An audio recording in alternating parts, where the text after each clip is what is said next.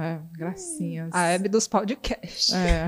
Nossa, é. Jurássico, só falta os anéis, assim. Ah, mas tá... O cabelo. Tá se reinventando. Vou fazer o cabelo bem altinho, como a Hebe. Aí cheio de laque. Tá se reinventando agora a história do rádio, né? Da rádio agora com os podcasts. Sim, exatamente. Né? É que não. Pronto. Né? Então... Será que teve alguma Hebe? A Hebe começou a carreira dela no rádio. Foi. Né? Pronto, tá aí. Eu vou encerrar a minha no rádio. Fica o spoiler.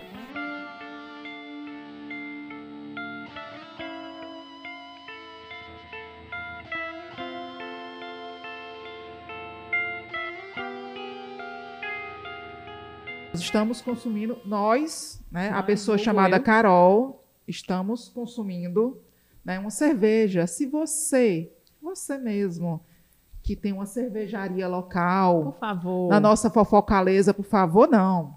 Se você tem uma cervejaria local, você tem dinheiros e você é dona de uma cervejaria ou dono de uma cervejaria aqui local, que você, né, não compactua com a misoginia, com o machismo, com o racismo, com qualquer tipo de preconceito, homofobia, dentre outros males, por favor, considerem patrocinar a gente. É. A sua cerveja pode estar aqui. Nós podemos oferecer para o nosso convidado, convidada, convidade, sua cerveja. Pense nisso, com carinho. Reflita. Beleza? Olá. Recado dado. Recado do coração. Recadinho do coração. Beijos de luz. Beijos de luz. E aí? E aí, tudo bom? Tudo bem. E aí? E aí? É, bom, como é que a gente começa? Eu nunca sei como começa esse negócio. A gente começa conversando, porque já começou. Então, nós somos... Bom, eu sou a Carol Martins. Eu sou a Carla. A Carla Carlota. Carlota, delícias artesanais. Artesanais, tudo junto. Separado, artesanais, ainda por enquanto, não. E essa é a nossa convidada. Nossa convidada de hoje... A Micaela Menezes. Micaela Menezes. Ah, Micaela, obrigada por vir, né? Chique. Obrigada por aceitar o convite. Né? Dinheiros foram... Olha, para trazer essa mulher aqui, realmente filha foram muitos dinheiros. Né? Muito dinheiros. Choveu, ó. Só euros. Bitcoins. Os euros. Bom, então, acho que para começar, seria legal tu se apresentar, né? Fazer um Micaela por Micaela. Sim. Né, para a gente começar aqui o nosso papo, né? Tu é designer de moda, né? Mas diz que sempre foi voltada para fotografia, né? Isso. E aí como é que foi isso aí? Como é que é essa questão da relação da fotografia e a moda, né? Pois é, de fotografia eu sempre admirei fotografia no geral. É tanto que na escola o pessoal frescava com a minha cara dizendo que eu ia ser a próxima fotógrafa da escola, porque o fotógrafo da escola era um véi cearense, né? Sim! Macho véi cearense. Todo colégio tem sempre um tiozinho que é fotógrafo da escola. É. E aí, eu sempre admirei muito fotografia, só que eu nunca levei muito a sério, sempre ficou por ali. Sim, sempre uma bagaceira. E aí, quando foi para escolher a faculdade... eu comecei tentando publicidade, porque na época o Enem era separado ainda da UFC e da UES, né? Uhum. E aí eu tentei publicidade em todos. Na UES não tinha, eu tentei administração, né? Aquela da rapada que a gente dá. Mas é porque a administração, todo mundo fala que é aquele curso coringa, né? Sim, que se enfia em todo canto. Você não deu certo em nada, vai pra administração. É isso mesmo. Só que aí também não deu certo publicidade. E aí eu fui pra tentar o ProUni. De 5 opções, eu tentei 4 publicidade e uma design de moda, porque não tinha mais publicidade em canto nenhum. Eu também não ia pagar 50% de bolsa. Sim. Aí botei design de moda e quando caiu design de moda, eu fiquei, que diabo que eu vou fazer aqui? Fazendo roupa. Costureira. A primeira coisa que me falaram, olha, vai fazer faculdade de corte e costura. Oh. É o novo, o curso de corte e costura. Corte e costura. É da mesma época do curso de datilografia. Sim. Exatamente. Economia do lar. Nossa senhora. Ou então, uma amiga minha que ainda se formou na última turma de economia doméstica. Pronto, economia doméstica. Não é do lar, não. Economia doméstica. Que tinha na UFC, né? Economia doméstica. Era. Que legal. E aí, quando eu entrei, eu fiquei... Eu não sou boa em matemática para fazer modelagem de roupa. Eu não sou boa de desenhar, eu não sou boa... O que é que eu vou fazer aqui? E aí eu fui analisando. Tem produção, tem modelagem, tem a parte do estilismo mesmo, de criar a roupa, tem a parte de pesquisar tendência e tal. E aí, dentre todas as coisas, eu cheguei na fotografia por acaso. Porque tinha uma disciplina que a gente precisava fazer um trabalho com fotografia, a gente chegou lá no estúdio, na época era na Marista, e aí era o Chico Gomes que ficava lá no estúdio, e aí ele foi me mostrando as coisas e eu fui me interessando. Só que ainda muito por ali. Um belo dia, acho que foi no Dragão Fashion, 2012, no lançamento foi aqui no Del Passeio. E aí, eu saindo de lá, eu olho pro lado, tem um caboclo deitado assim na escada do passeio, com uma cerveja do lado, uma câmera largada. Eu fiquei, meu filho, amado. Amado? Você tá amado? Bem?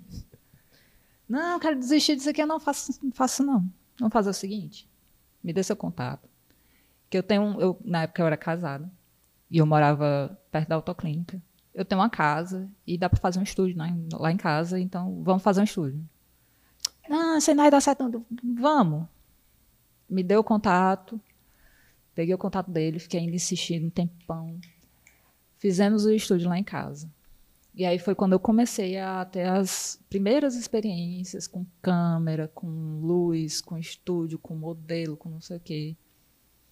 Só que aquele negócio do patriarcado, né? Uhum. A gente casada... A gente tem vida para quem, né? O homem. E aí ficou nisso. Eu fiquei naquela de... O estúdio tá quase dando certo, mas aí eu tenho que fazer as coisas dentro de casa e não tá dando para separar. Vamos parar. Parei. Um bom tempo depois que eu separei, aí eu não vou revitalizar esse sonho de princesa, né? Tentei de novo.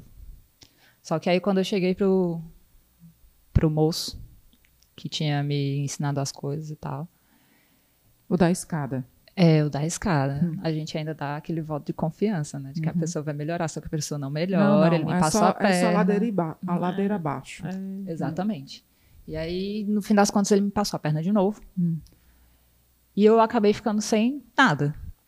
Hoje em dia é que eu consegui uma câmerazinha sem profissional, e aí tô começando de novo a começar a fotografar o pessoal, quem me contrata, ou então eu faço um favor para alguns amigos, a gente vai conversando e a gente vai se desenrolando pra gente...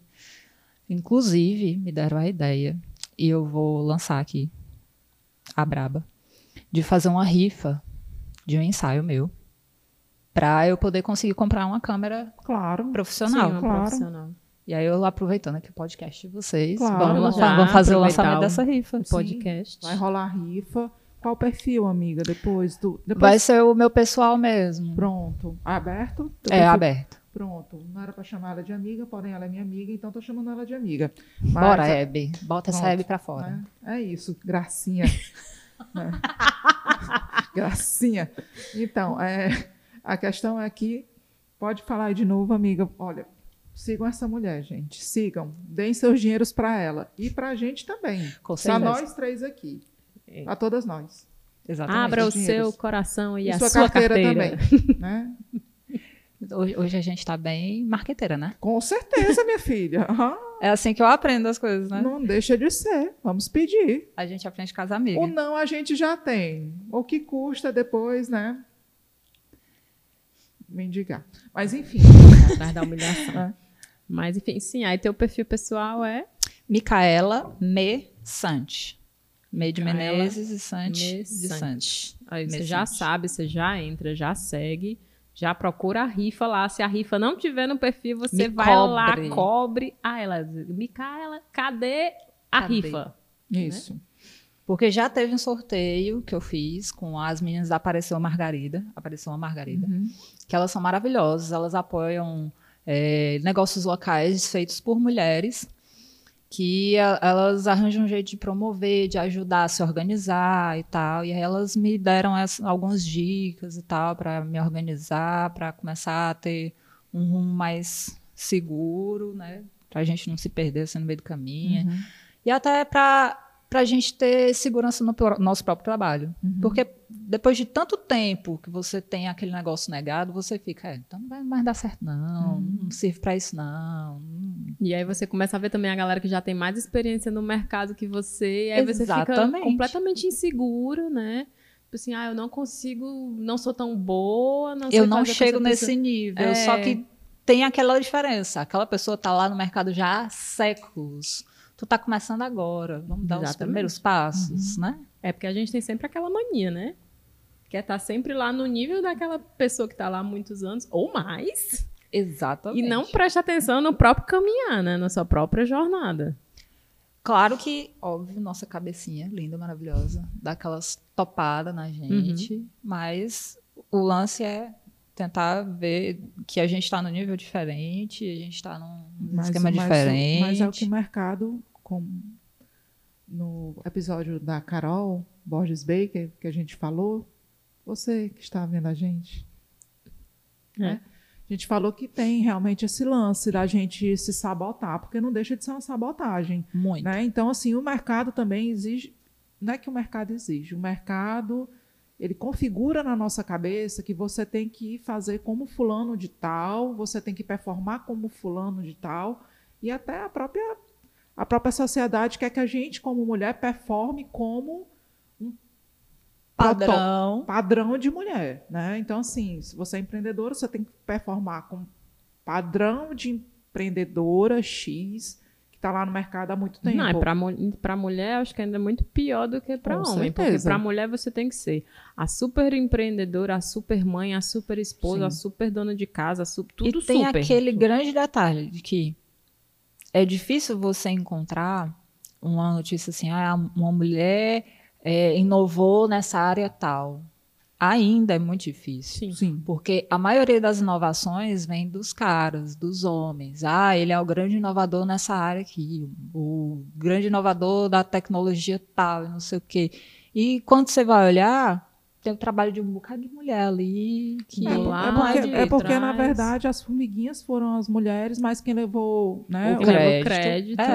E é difícil você ver uma mulher levar um crédito por isso. E já fica aí até a dica também para... Quem quiser e quem puder, não sei se está na Netflix, mas tem um filme da artista plástica, né, Big Eyes, né, que ela faz aqueles desenhos, faz os quadros, né? Nossa, o filme você fica revoltado. Como é o nome do filme, gente? Big Eyes lá.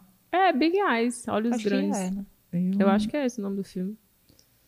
Que ela faz as pinturas... Grandes Olhos, Isso. exatamente. A história... Deixa eu ver aqui, meu Deus, vai. Ela faz as pinturas... Pintora e defensora de causas feministas, a norte-americana Margaret Keane enfrenta um de seus maiores desafios ao levar ao tribunal o próprio marido. Que... Porque ele levava o crédito por todas as pinturas dela, que ela fazia. Né? Então, esse filme... Assim... É uma questão assim da arte dela, mas se você vê, acontece em outras versões, em contextos diferentes, mas no dia a dia de qualquer mulher, uhum. né? Os caras, maridos, namorados, irmãos, pais, chefes, né, supervisores de trabalho, normalmente levam o crédito por coisa que as mulheres fazem uhum. no dia a dia, uhum. né? Uhum. E até é um estímulo, né, pra gente, como mulher, não se deixar bater pelo que os... Porque só o que tem é caboclo dizendo besteira. Sim, só o que tem é caboclo dizendo besteira. Mas é igual aquele da C.J. Walker, a Madame C.J. Walker. Uhum, uhum. É outro filme maravilhoso, uma sériezinha maravilhosa, uhum. que também mostra que você tem que persistir muito, uhum. muito, muito, muito. Porque coisa ruim é só o que tem. É. Ah, principalmente quando vem do homem. E a vida é uma eterna luta. Sim. Mas voltando, né, amiga? Acho que a gente meio que quebrou o teu pensamento de... Não, na verdade, foi até uma linha, porque voltando para as Margaridas, elas são uma grande rede de apoio para muitas mulheres aqui de Fortaleza. Uhum. Sigam, apareçam uma Margarida, que elas são maravilhosas. Uhum. E aí, com elas, eu consegui começar a me organizar e começar a acreditar um pouquinho mais no meu trabalho, não só da fotografia, como também das camisetas. Que eu tenho uma lojinha pequena de camisetas, camisetas básicas, sem nada, porque eu tinha muita dificuldade de encontrar camiseta básica.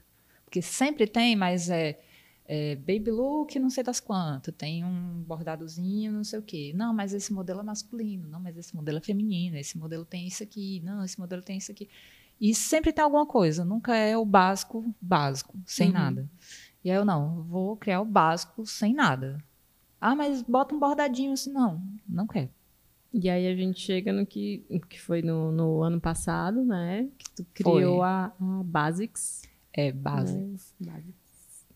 Exatamente pensando, exatamente pensando de por que eu preciso procurar uma blusa básica, sendo de mulher, se eu posso ter uma blusa básica que serve tanto para homem como para mulher. Tanto mulher ir usar a blusa do meu namorado, não sei o quê. Por que o cara não pode usar a mesma blusa que uma menina? Porque muita gente ainda tem muito essa besteira na cabeça de eu não posso usar roupa de homem, eu não posso usar roupa de mulher.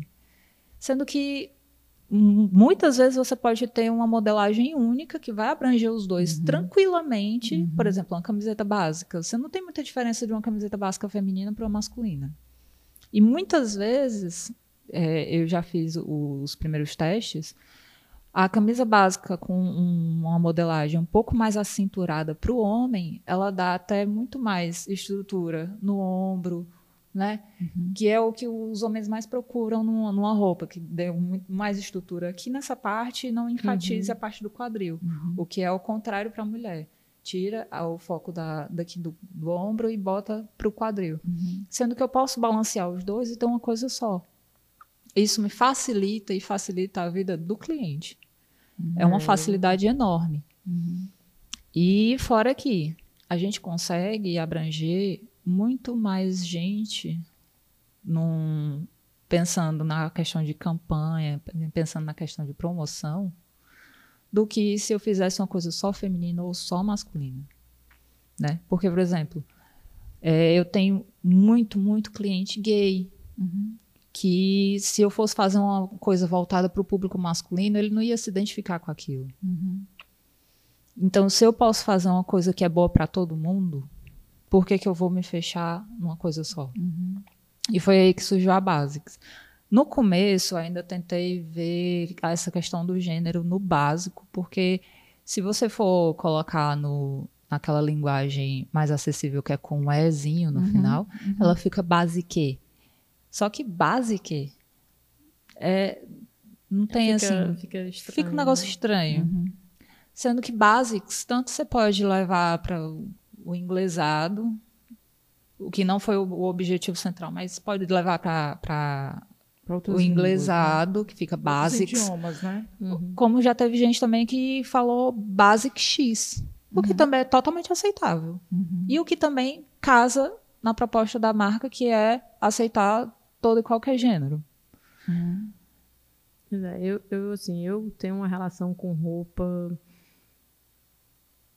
Eu não sei se... Eu gosto muito de coisa mais básica. Eu não gosto de estampa. Eu tenho uma dificuldade gigantesca de comprar roupa enorme, entendeu? Porque você chega nas lojas, alguma coisa assim, é tudo estampado, é tudo ultra colorido, é tudo... E eu olho assim, caramba... Eu sou uma pessoa estampada. Você é uma pessoa estampada, Luca. Eu fico estampada também. Eu não sou uma pessoa estampada, eu sou uma pessoa mais sóbria. Mas ultimamente teve muito esse crescimento de estampa exclusiva. Tem muita gente que faz estampa exclusiva. Sim, tem muita marca grande que faz essas estampas exclusivas e acaba querendo... Vende marca grande, até marca local pequena, já está começando a fazer as estampas exclusivas, não sei o quê. E aí teve um crescimento tão grande que agora estão colocando para juntar estampa com estampa. Sendo que nem sempre essa combinação dá legal. Então, por favor, se você for fazer, tenha noção. É, eu uso muito plural. Você é fofa. É, sou gracinha. Gracinha. Linda de viver. Linda de viver, né? Gracinha. Gracinha. Não, eu basicamente... Eu vou estar com uma camisa preta e uma calça jeans, alguma coisa assim. É a minha roupa de todo santo dia, sabe? É quase a Mônica usando uma roupa só. É, basicamente. Né? Um vestidinho. É. E aí eu olho guarda-roupa assim, só tem isso. Só meu Deus, meu guarda-roupa, que roupa preta eu vou vestir hoje? É o meu guarda-roupa, porque roupa preta. No máximo vai ter um cinzazinho ali diferente, às vezes um azul e... Tal. Se tiver uma blusa branca no meio, é muito, sabe? Mas é basicamente isso. Porque eu tenho muita preguiça de sair combinando alguma coisa. Não é uma coisa que faz parte do meu dia. Eu gosto de levantar... Mas precisa combinar. Ah, vai. Tem gente que adora sair, combinar, fazer não sei o quê. Ai, porque a estampa é... Assim, às vezes agradável aí dá certo olhos. Com a calça de outra cor, ou então o vestido é assim, dá certo com o sapato... Entendeu? Eu gosto de vestir uma coisa que já tá lá e não me preocupar com isso no meu dia, entendeu?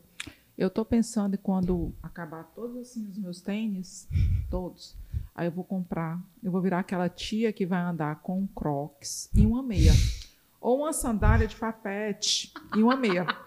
Aí eu vou ficar nos cantos mesmo. Ah, crocs é super confortável, amiga. Confortável é, esteticamente viável, não. Não, bonito andar, não é, mas é confortável. Vou andar com a meia grossa até aqui, vai ver. Lá, por fora da calça, por favor. Fora da calça, com as estampinhas de animaizinhos fofinhos. Vai ver. Muito bem. Vou criar moda aqui em Fortaleza. Quem foi que lançou? Foi ela. Foi. Ali. Aquela tia ali com a crocs ali, tiazona. A tia da bicicleta barra circular. Já tem uma bicicleta icônica, né? Pronto. Tem que andar icônica juntamente com a bicicleta. Pronto. Só falta o chapéuzinho também com florzinha, né? Gracinha. Não, mas se for usar chapéu, tem que ser aquele chapéu que é de panozinho, que tem o panozinho atrás para proteger. E ele fecha aqui, ó. É, pra proteger o pescoço. Eu tenho. Isso. É o melhor chapéu que tem. Eu tenho, amiga. Eu viajei para muitas. A viagem macabra, né? Viagem macabra com ele. Essa viagem é histórica. Ei, cara, tem história para contar, hein? Ou não. Ou não. Oh, meu Deus do céu, apareceu, olha, produção, magicamente uma cerveja gelada aqui. Produção. Mas podia ser a sua. Exatamente. Podia ser a sua, dono de cervejaria artesanal local. Podia ser a sua. Principalmente, eu gostaria muito que a cervejaria local fizesse o favor, né? Favor, assim, que eu digo para mim, para a minha pessoa que gosta muito de beber cerveja. Até para... O convidado, convidada, convidade. Convidados. Convidado também gostaria também, né? Não sei se nesse momento, mas em outro, quem sabe? Quem sabe você aqui? Pode ser nesse momento, aceito. Olha aí. Já era a chance, já era a deixa. Já podia ser, né? Falta você, né, jovem? Mas, enfim, né? Coloque sua marca aqui. Né? Não invista em homens sempre, homens falando sobre cerveja. Invista também em mulheres. Mulheres têm muito conteúdo. Não, e mulher também bebe tanto quanto. Pois é, eu vi uma pesquisa que saiu agora, que os homens bebem 3 vezes mais do que as mulheres, não sei o quê. Eu digo, bem, meu irmão, eu não sei não. Não as que eu conheço. Não, lá em casa eu bebo mais, entendeu? E eu conheço várias mulheres que bebem tanto quanto os namorados, maridos, companheiro, irmão, assim, quem tiver perto, bebem tanto quanto ou mais. Então, eu acho que não sei se essa pesquisa tá muito... né? Até eu acho que também tem aquela velha tendência de, por muito tempo, não ter sido permitido, não ter sido... socialmente aceito uma mulher beber cerveja ou ficar bêbada. Era coisa de mulher depravada, mulher da vida. Então, coisa boa, né? Você ser mulher da vida, da sua vida. Da sua vida. Pensa. Dona da sua vida. Mas muito bom. Mas, é bom também ser depravada. É ótimo. Inclusive, a primeira O primeiro pensamento de slogan que eu tive para minha marca era o básico degenerado. Degenerado de negação, de negação, né?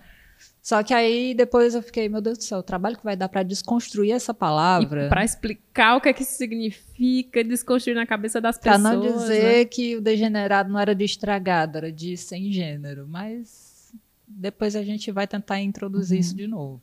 Porque é um conceito muito interessante. Sim, sim. Vai ter que fazer o trabalho de formiguinha, né, amiga? Porque as pessoas aqui locais, enfim. As pessoas em geral, né? Vamos primeiro começar desconstruindo os palavreados racistas, sim, depois machistas, né? Aí depois a gente chega lá. Né? Ainda tem um bocado de chão aí pra gente percorrer, né? Sim. Bom, aí, além dessa parte que tu viu, essa questão de conforto, de ser uma roupa básica, tem muito isso teu da questão de ser sem gênero, né? Isso. Teve alguma... O que mais te inspirou nisso? O que? Tua convivência de amigos? Alguma coisa? Foi muito a minha convivência de amigos. E muito também... eu tenho uma amiga que ela fez a transição de gênero depois que saiu da faculdade. Uhum. Eu conheci ela antes de fazer a transição. E fui conhecendo todo o percorrer dela durante a transição. Todo o processo da transição dela, né? E a quebra de roupa, de estética de roupa, foi a mais gritante e a que pode muito mais ser a que mais impõe dificuldade. Porque esse negócio de roupa de mulher, roupa de homem, menino veste azul, menina veste rosa. Bem isso é, né? Mas é porque isso aí é um projeto, né? Na verdade, não é só uma concepção, é um projeto, não, né? É um projeto. É um projeto de deixar todo mundo dentro de uma caixinha, entendeu? Até porque quando você coloca as pessoas dentro de caixinhas, é mais fácil controlar. E não só isso, né? É um projeto mesmo de imposição da heteronormatividade, né? Que isso aí realmente tem que ser. Porque como está com esse projeto avançado neoliberal, né, na nossa política, porque a moda também é um ato político. Sim. Né? Então, assim, a gente sempre fala aqui que veganismo é um ato político, e as pessoas entendem que é PSDB, PT, PSOL, não tem nada a ver com partido político. Não é partidário, é político. Isso, é político. Então, assim, moda também é um ato político. É, né? Muito quando você, ato político. Por exemplo, da transição, né, da pessoa que você conhece, né? Poxa, né? Até para escolher uma roupa, assim, eu no meu caso, eu gosto muito de estampado, mas eu também gosto de roupas masculinas. E porque eu corto meu cabelo assim, ou porque eu não uso saia, aí as pessoas logo taxam. Ou ela é lésbica, como se isso fosse alguma coisa ruim, que não é ruim, né? Ou como assim, quebra toda aquela visão de mulher. Mulher de andar de vestido, mulher andar com decote. Ai, mostra tuas pernas porque são bonitas. Mas eu não tô afim, não quero. No dia que eu tiver afim, eu mostro. No dia que eu quiser sair no meio da rua com a minha bunda de fora, tipo aquele desenho animado do macaquinho, bunda de fora. Vedete. Bunda de fora. Bunda de fora, né? Mostra. Sabe? Não posso mostrar minha bunda ainda de fora, porque, né, vai ser atentado violento ao pudor. Né? Mas, amiga, bota foto no Instagram. Meu Deus, o feminismo liberal. Feminismo liberal. Bota foto no Instagram para ganhar muitos seguidores. Aí virou influencer. Ou ganho recebidos, né? Ganho recebidos. Ganho. Aparece em um monte de lugar. Enfim, polêmicas. Não, mas é uma polêmica, é uma coisa, e é uma coisa que eu bato muito nessa questão do feminismo liberal. Porque o feminismo ele vem para dizer que a mulher deve ser tratada igual ao homem, essa questão de direitos e de tudo, entendeu? Mas tem essa parte do feminismo liberal, que para mim é uma máscara só para, sei lá, satisfazer vontades masculinas, alguma coisa vender, assim, né? Entendeu? Para vender alguma coisa assim. Vender ideias, né? Que, na realidade, significa tirar a roupa e tá sempre mostrando uma parte do seu corpo. Bom, para começar, eu acho isso muito... Não só um pedaço de carne no açougue. né? Pois é, tem uma matéria da Joyce Berti, já há 2 anos atrás, que eu resgatei agora no carnaval, porque eu vi muito marca local botando aqueles só tapa-sexozinhos pra vender. Eu vi muita gente. E todo aí eu ano fui tem, catar. Amiga. É, mas esse ano foi muito característico um modelo de roupa com aquelas meias arrastão, com não sei o que, e o tapa-sexo. Eu vi demais. Porque ano passado, pelo menos, tinha os bodies, os collan, como chama. Mas esse ano foi muito forte o lance só do tapa-sexo. E aí eu fui atrás dessa matéria da Joyce Berti de 2 anos atrás. Mas tapa-sexo ou só o mamilo? Foi só o mamilozinho. Ah, então tá. É porque o sexo, no caso, como diz, tapa-sexo é o... Embaixo sim, também, não, embaixo, né? Embaixo não. Embaixo era tipo a calcinha de um biquíni. Era, tipo, então normalmente é um shortinho. E meio arrastão, né? Meio arrastão. E aí ela dizia muito isso. Porque antes de você exigir que uma mulher possa andar pelo... Por exemplo, no meio da rua, sem uma camiseta, sem sutiã. Você primeiro tem que desconstruir a fetichização masculina que tem em cima desse corpo. Exatamente. Exatamente. E esse trabalho mal começou. Entendeu? Agora que a gente está falando de gordofobia. Agora. Agora que a gente está falando de que pelos são normais. Agora que a gente está falando de que ter mancha no corpo é normal. Sim. Ter um peito caído é normal. Acho que agora que a gente está falando não apenas de corpo, mas de cultura de estupro, né, gente? Porque isso aí também, isso também remete à cultura do estupro. Sim, essa questão da fetichização. Né? Isso também remete até... Chega lá. São tantas questões que também a gente pode, sei lá, pode fazer até um link com pedofilia, né? Porque... Sim. Mulheres que não têm pelos. Quais são as mulheres que não têm pelos? São crianças. Crianças, né? Exatamente. É o que eu sempre digo. Mulher que não tem pelo é criança. Né? Então, complicado aí, né? E essa questão da moda, a moda ressalta muito que você tem que ser um padrão. Principalmente quando você é mulher, você tem que ter ser um padrão, ter pele padrão, ter um tipo de cabelo também padrão, né?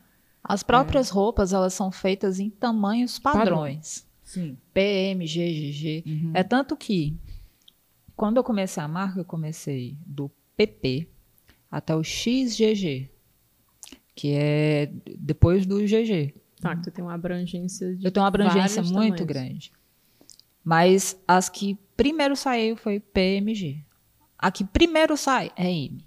Que todo mundo vai, é só nesse meio. Não, mas é porque fica melhor e tal, às vezes fica até um pouco apertado, então frouxa demais, a pessoa nem... Mas ela quer aquela que é M. Uma vez, uma amiga minha pediu uma camiseta pra mãe dela.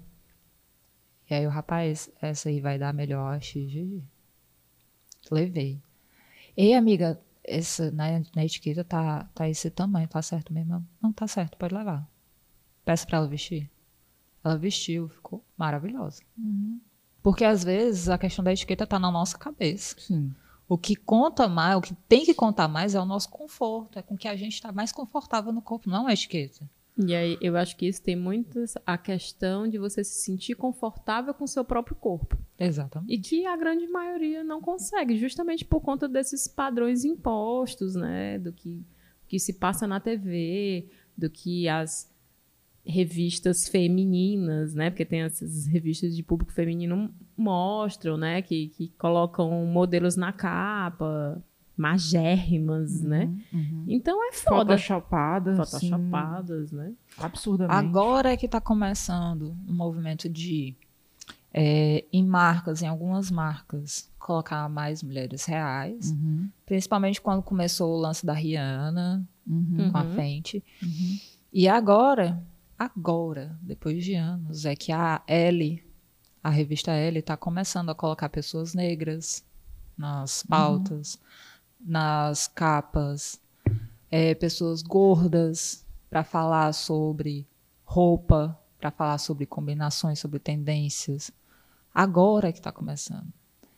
Ainda tem muita revista por aí que ainda pega em pleno 2020. Eu tenho uma entrevistada da gente, na última vez, ela falou que ela precisava de usar maquiagem para ela, não era se aceitar, mas para ela parecer melhor.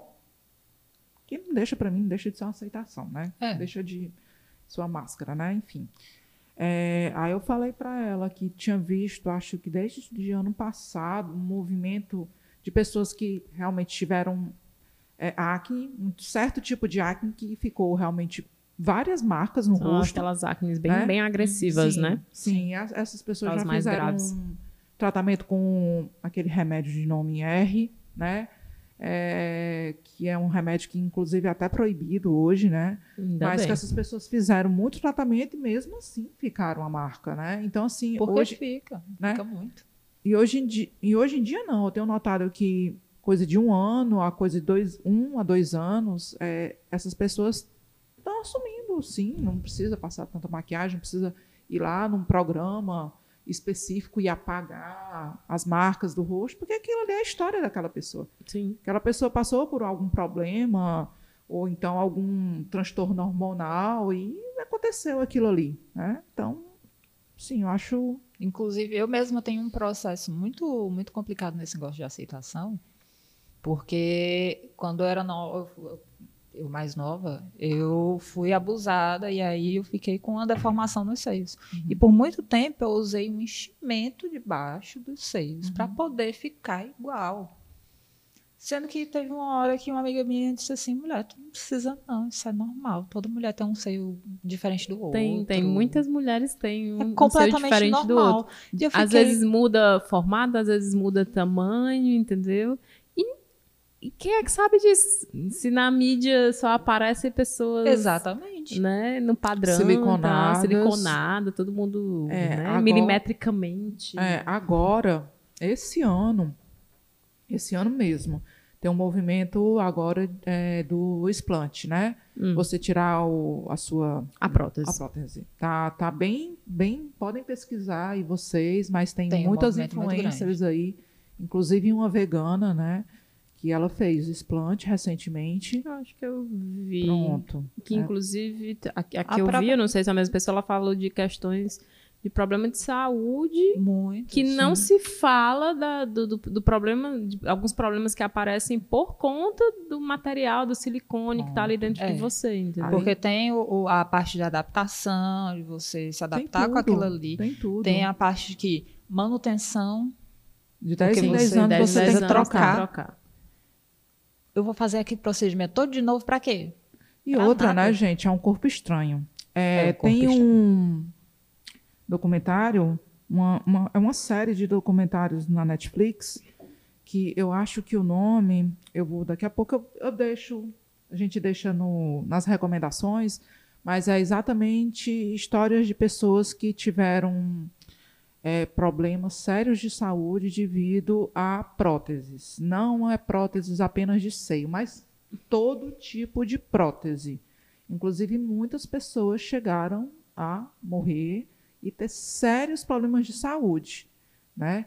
E quem promoveu essa pesquisa sobre essas próteses foi um cirurgião, que ele colocava próteses em pessoas de titânio, salvo engano. E ele começou a notar que essas pessoas estavam tendo muitas complicações.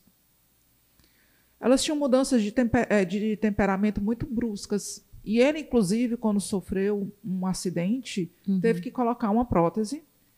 E ele foi começando a mudar o temperamento dele. Ele era, vamos dizer, uma pessoa muito ok. Ele começou a mais tranquila. Sim, e começou a ficar muito agressivo. E teve um dia que parece que ele quebrou o quarto todo de um hotel, que ele foi fazer uma palestra fora. Ele quebrou o quarto todo. E quando ele foi ver, pedir exame de sangue para interná-lo e tudo mais, quando foi ver, ele estava envenenado, porque o material da prótese tava liberava. Saltando. Sim. O que acontece também com o silicone. O silicone, ele pode... Né? romper. Você não pode usar nada com aspa, não. Você não pode usar nada com bojo, você tem que usar todo molinho, porque qualquer coisinha pode furar. Pode e será que as pessoas seguem essa indicação? Ah, não pode usar nada com aspa. Você vai comprar um sutiã sem aspa? Não. É uma novela pra achar. É uma novela. Minha mãe já teve uma loja de lingerie. Eu já contei várias e várias que chegava lá. Ei, tem esse modelo aqui sem aspa? Não, mas me dá... Tem como tirar aqui e tal, faz um furinho e tal. Porque não encontra. Não acha. Encontra. E aquela porcaria machuca, é ruim de usar, entendeu? Uhum. E é difícil de achar um sutiã sem aspa, entendeu? Eu lembro que quando eu usava, hoje em dia eu não uso mais, entendeu? Eu achei um modelo de sutiã básico e eu sempre compro o mesmo modelo de sutiã. Né? E eu lembro que quando eu usava... E aí da marca se deixar faltar porque eu faço confusão. Não pode. Não pode. E eu ficava toda roxa, entendeu? Eu ficava roxa da marca das aspas do sutiã. Então aquele negócio me machucava. Então tem isso, tem a recomendação de não usar com silicone, mas pra achar já é uma novela, né? Pois é, a questão aí das pessoas que têm próteses, de silicone. Não só da prótese também tem dificuldade, como também, por exemplo, da cirurgia bariátrica. Uhum. O que ninguém fala, que é depois que a pessoa faz cirurgia bariátrica, precisa tomar várias vitaminas e vários remédios para não cair cabelo, para não cair não sei o quê, para não faltar não sei o quê. Na real, porque tem uma convivência com essas pessoas, uhum. Tem realmente que tomar, porque é uma coisa muito invasiva. Antigamente, a coisa quase de...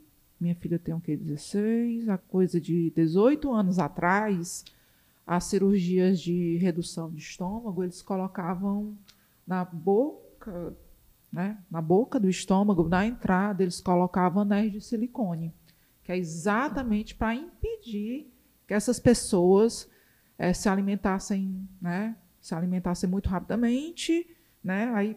O anel de silicone, ele veda lá o local, deixa pequenininho e empata, Você tinha que comer bem devagarinho e pouquinho. Mas muito aí, mastigado. Há várias formas de burlar. O que é que eles fazem, então? Então, eles vão comer coisas ultracalóricas, só que em outras formas, como leite condensado, sorvete. Formas líquidas, macarrão, pasta, bem pastoso, enfim. Mas a questão... do silicone na coisa bariátrica realmente existiu isso. Eu não sei como está sendo agora esse procedimento, mas se você é cirurgião, você pode, enfim, vir aqui falar também sobre isso. Mas a questão também dos corpos, que mudam muito. A pessoa pesa 200 quilos, daqui a pouco ele está pesando 100. Daqui a pouco os 100 passa para 80. E esse excesso de pele fica onde? E muitos planos de saúde... Fica. Muitos planos de saúde não entendem que isso é uma cirurgia reparatória. Acham que é estética. Uhum. Não sei como está sendo agora. Não, acho que agora já tem uma... pode ser que tenha ainda algum cirurgião ou outro que considere. Eu acho que os planos de saúde hoje em dia já vê essa parte aí como reparatória. Na época que eu vi a questão da cirurgia, eu vi para fazer cirurgia dos seios, para igualar os seios.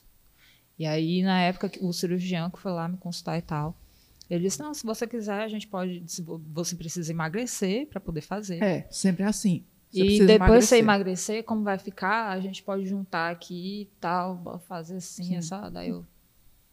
Só que aí eu não me submeti porque eu não estava com paciência para passar por todo o processo de recuperação, que é todo um processo para você levantar o braço, para você fazer qualquer coisa, é todo um processo. Você fica com os movimentos completamente limitados. Muito limitados. É todo um processo para você até levantar o braço de novo.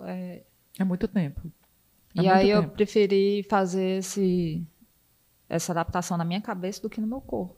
Porque é muito mais...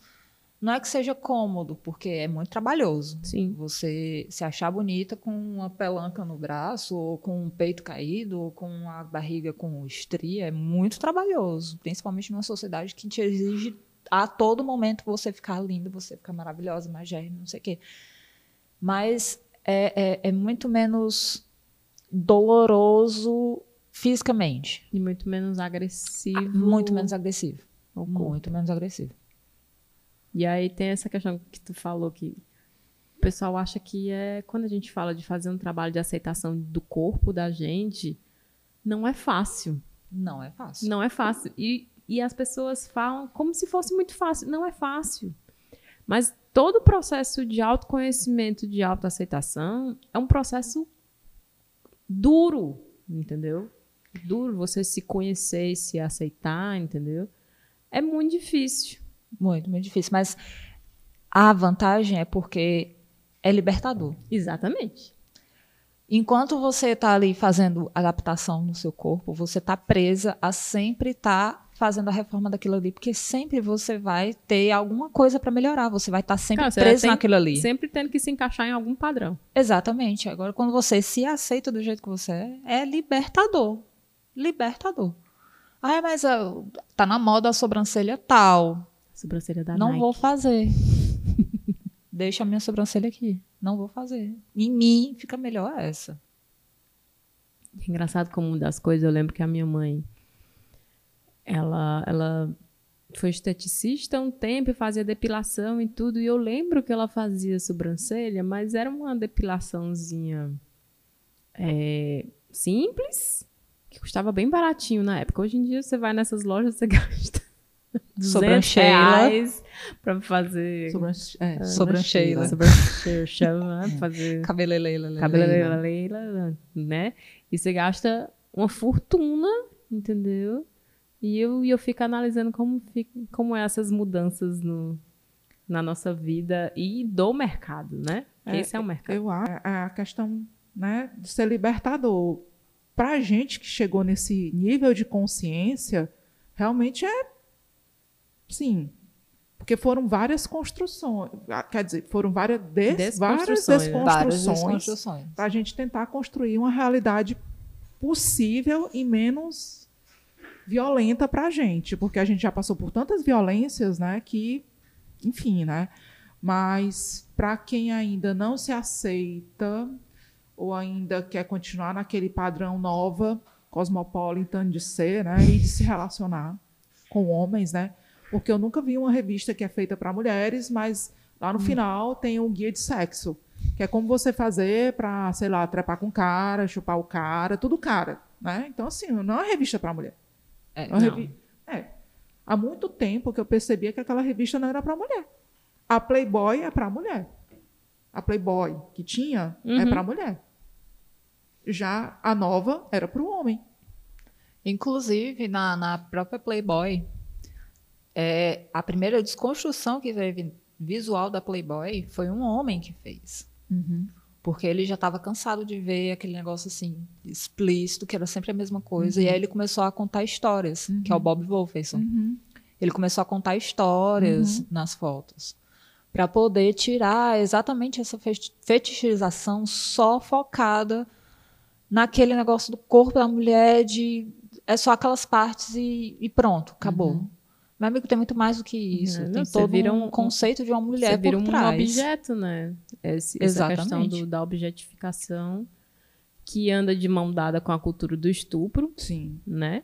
Sim. É a grande merda dessa indústria. Acho que são três coisas que andam junto, né?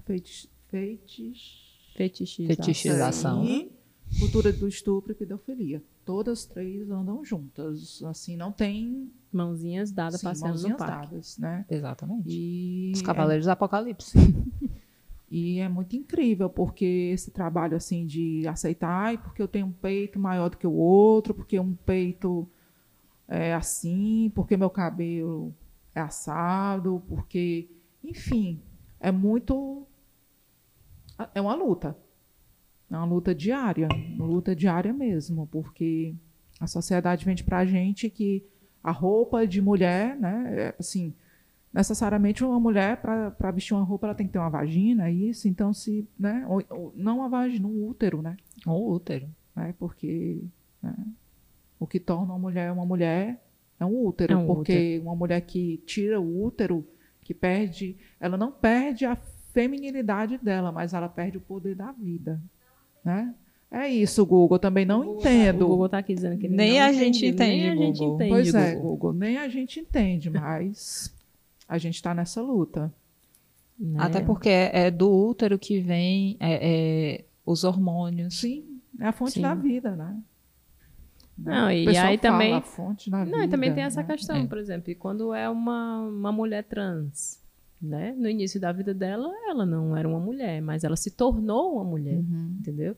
E ela deixa de ser, ela se torna menos mulher por isso, entendeu? Aí por isso ela não tem o direito de usar um vestido, né? E usar aí, um salto alto. Ou usar pelo menos o nome. Sim, o nome. Que é o direito, né? Que é o direito. Direito civil da pessoa, o direito dela existir. Uhum. E aí também tem essa questão de quanto roupa é cultural, né? Porque a gente estava até conversando aqui antes, fazendo uma pesquisa aqui, porque, por exemplo, na Índia, Turquia, os homens usam túnicas que, bem dizer, são vestidos longos. A questão de homem usar calça foi a partir da Idade Média. Um dia desse. Porque na antiguidade, os homens usavam vestido, túnica, igual a mulher. Os egípcios, a gente sempre vê as fotinhas, as coisas, a galera tudo de sainha, né? A galera tudo de sainha, curtinha. Também no calor da porra daquele, tu queria o quê? No calor da porra, a gente usa minissaia, né, filha? Então. Até os escoceses que estão no frio usam saia. Pra deixar rolar. Exatamente. Só um ventinho lá, ventinho gostoso.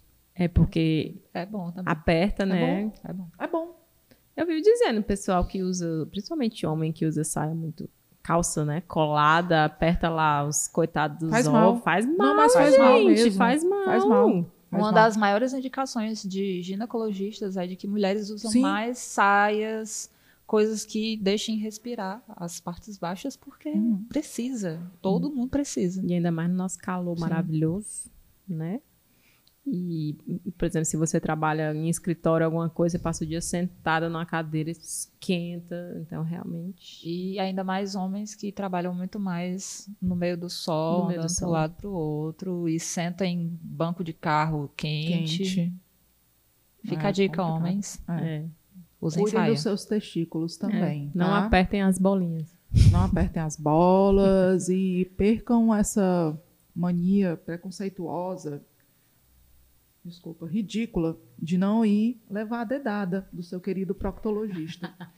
Urologista, no caso, né? É importante. Você precisa. Você precisa mesmo. Você precisa tanto levar a sua dedadinha, quando você fizer os seus 4.0, como você precisa também... Às vezes até antes, porque né? Prevenção é tudo. Prevenção é tudo. Mas você também precisa limpar o seu amigo, né? A sua cobra... sem óleos ou com óleos, né? Você precisa limpar mesmo. O seu companheiro... Precisa. Você precisa limpar, tá? Inclusive fizeram um Instagram que era só sobre limpar o rapaz. Tem que limpar. Né? Então, todo dia... Eu não me lembro o nome desse Instagram. Todo dia tinha uma postagem, algum desenho, algum cartão, alguma coisa. Amigos, né? Só sobre... questão de homens lavarem o pênis. Tem que lavar. Porque eu não sei de onde surgiu isso. Não. Que esse povo não lava. Não lava. Mas de onde surgiu isso? Bora lá. Tem homem que eu conheço que ele quer que bote o pênis dele na boca da mulher, o pênis pura mijo. Só pra falar. Existe. E também tem homens que eles não lavam o chicote deles, que é o forevas, que é o boga deles, certo? Dá aquela cagada, dá a chicotada, tá entendendo? Não lava. Porque se lavar, se passar a duchinha, agora eu virei gay. Porque sentiu. Ah, puta que pariu, viu? Né? Sentiu na área. Minha nossa senhora. Mas não lavam. Por isso que tem vários homens que optam por usar cuecas escuras. Sim, é verdade. Pra não aparecer Exatamente. Porque no asfalto fica mais difícil aparecer a freada. Pra não aparecer aquela obrada assim na cueca. Freadinha de bicicleta. Freadinha. No asfalto é mais difícil você ver uma freada, né? Aí não lavam. Não lavam exatamente pelo medo de virar gay. Não passa papel, porque tem medo que o papel, né, representa outro pênis. Aí se sentiu um negócio, meu Deus... gay. Eu acho então, que se um cara tiver esse problema, se um papel passar na bunda dele, ele sentir uma coisa mais calorosa, talvez seja porque ele é gay e ele precisa aceitar essa realidade. Ou não, né? Eu acho que ele deve ter outros problemas, né? Como, mas na verdade... Mas assim, vai se ele gostou do papel, entendeu? O grande estímulo masculino é na próstata. É na próstata. É. Então ele não precisa ser gay para aceitar uma dedada. Não. Ele só precisa aceitar o próprio prazer. Isso. É uma desconstrução. Ui, é uma desconstrução. É verdade. Né? Então, assim, não é realmente o negócio da entrada ou da limpeza. O negócio é mais profundo. Mas né? Falando de limpeza, puta merda, vamos tomar banho, meu povo. É, vamos limpar o bolga, viu? É. Vocês não têm nojo de mulher menstruada, né? Porque mulher não pode menstruar, o sangue lá não pode descer. Ai, que nojo, né? Vocês têm nojo de mulher com pelo, porque mulher adulta não pode ter pelo, tem que estar raspada até, sei lá, dentro da cavidade uterina. Até a alma. Até dentro da cavidade uterina, tá entendendo? Agora, vocês não limpam o bolga de vocês, limpem o bolga de vocês, eu enfim, de vocês, a hipocrisia. Viu? Porque ninguém suporta aquele cheiro de ricota podre. Não suporta. Tem, mulher? Meu Deus. Ô, mulher, nunca mais vou comer ricota na vida. Ricota? Olha aí, o estilo. Quando tá azedo, é ricota. Limpem, se limpem, pelo amor de Deus. Passe um sabão pavão aí, sei lá. Ei, sabão pavão é bom. Sabão pavão. Sabão pavão é o que eu uso pra limpar minhas máscaras. Ó, melhor sabão que sabão de coco. Sabãozinho de coco também. Sabão de coco. É, o bom é do que sabão de coco o homem usa pra lavar o bogo, cabelo, sovaco. Tudo. Sabão de coco é maravilhoso. Tudo. Entendeu? Tudo. Né? E se achar que o boga ficou muito seco, passa óleo de coco.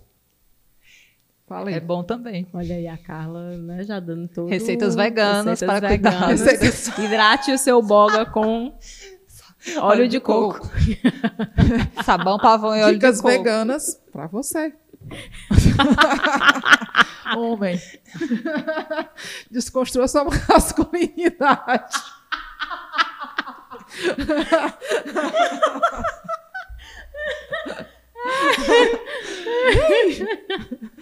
Ai, meu Deus. E olha, quem bebeu a cerveja foi. Não. E é que ela está sóbria. Eu tô só. Ó. Mas é uma grande verdade, gente. Porque assim, a gente tem que falar sobre. Se a gente está falando sobre moda, corpos, gênero, a gente tem que falar também sobre o bolga. Claro, faz parte. E sobre a limpeza do bolga. É porque é dessa desconstrução que partem as outras. Com certeza. Sim. É isso. E viu? Como o bolga é uma coisa que todo mundo tem. Todo mundo tem. Então, quem não tem, né, anda com o saco lá do presidente de vocês. Saquinho aqui do lado, saquinho de lixo. Ai, ai. Inclusive, apareceu uma foto dele, porque eu não gosto de ver foto dele, mas quando aparece só, né? Eu não identifiquei quem era e disseram que era dele. Mas parecia uma carinha triste, né? O narizinho, que é a cirurgia do meio, e a daqui... E aí embaixo... A cirurgia do meio que não foi facada, né? Exatamente. Que é nem precisava, intestino, né? Mas enfim... Né? Mas enfim... Polêmicas. Política. Tudo é política. E teorias da conspiração. Não, adoro. Não, na teoria não. É verdade. Fatos da conspiração. Mas eu adoro. Eu também gosto. Um dia a gente pode fazer um programa sobre abdução. Que não tem nada a ver com o presidente, né? Não. Porque ele realmente é o satanás. Tem a ver, aí porque ele faz a gente querer a abdução. É exorcismo. Não, mas tem a ver, porque ele faz a gente querer a abdução. Ah, não. É verdade. Ah, sim, é verdade. Eu tô esperando ansiosamente. Assim, sua filha tá pronta, senhor. É. Né? Ou então, meteoro, cadê? Chega, já chega. Eu não aguento mais. Não. Porque nesse país, quando você acha que já deu, chegou no limite, a galera... Consegue piorar. Sempre tem mais. Consegue piorar. Olha, Quentin Tarantino não tá lançando filme por causa disso, não, meu amor. Ele tá estudando o caso Brasil. Nem ele tem mais o que criar. Não dá mais. Porque cada hora chega uma coisa diferente. Aquele lá da Netflix, como é que é? Black Mirror? Black Mirror. Pra quê? Pra que Black Mirror quando se tem o Brasil? Mas, pra cá, o Elon Musk tava dizendo que a inovação dele de colocar um chip... na cabeça, era Black Mirror. Amor, você tá nos Estados Unidos, aqui é Brasil, amor, aqui o nível é outro. Você tá por fora, aqui o negócio, ó... É completamente diferente. Como é o nome do menino, daquele homem? Ai, eu não ele sei teve que mudar, porque ninguém aceitou registrar aquilo ali. Aceitaram, não? Eu não, acho ninguém melhor aceitou. Botar mesmo Toin. Ou então bota sexto... igual o do Ed Sheeran. Do Ed Sheeran é Antártica, o nome da cerveja. Ah, é? Era o sexto filho dele já, né? O sexto filho do Elon Musk já. Com aquela criatura? Com a Grimes? Não, eu acho que ele tinha... São eu acho muito mães. Difícil. São eu outras... acho muito difícil. Também com aquele acho. Caba. São outras mães. O caba feio. Branco. Ixi, você olha igual essa parede aí. Ui. É como eu vi uma vez os comentários, parece que tá cru. É. Cru. Puta que pariu.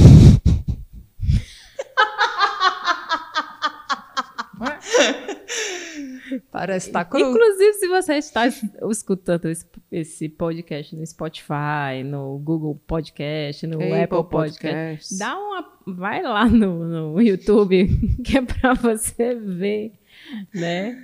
E saber o que foi que aconteceu para a gente estar rindo agora. Exato. Cru. Né? É um assunto, são vários assuntos, né? Eu acho que não sei como vai ficar o título desse episódio. Nem eu porque faço a moda, política, corpos, boga. Tá até boga. Hidratação do boga. Né? Hidratação do boga. Hidratação do boga. Hidratação. Mas é muito necessário. Mas a hidratação mesmo. É uma coisa muito necessária. Não, muito necessária. Muito necessária. Muito necessária. Né? Hidratação, primeiro, hidratação interna. Temos que beber 2 litros de água, né, por dia. Eu estou aqui trabalhando na cerveja. Que é que... Siga-se de passagem, cerveja é pelo menos 90% de água. Sim. As ruins até mais, né? É. E aí você depois passa para a sua hidratação do corpo. Sim. Também. Né? A pele é um órgão que precisa também ser hidratado. Né? A cutis. Exatamente. A gente hidrata também a cutis com raiva. Né? Toda a raiva que a gente passa com vem certeza. Como hidratação para a nossa cutis. E isso faz parte da estética. Sim. Sim. Porque não é você estar com a pele sem mancha, é você estar com a pele boa, macia, não é macia, que você hidratada. Se sinta bem. Não é uma pele que você acha que as outras pessoas vão achar que está ou bem, que uma revista tá lhe venda, né? Que uma revista lhe venda. Passa, sei lá, gororoba lá, passa, sei lá, creme de... Meu irmão, a água micelar é caríssimo. Pra que água micelar, gente? Não, é sério. Não, assim... Eu já trabalhei... Pra mim, tu tá falando grego aí. Eu já trabalhei com...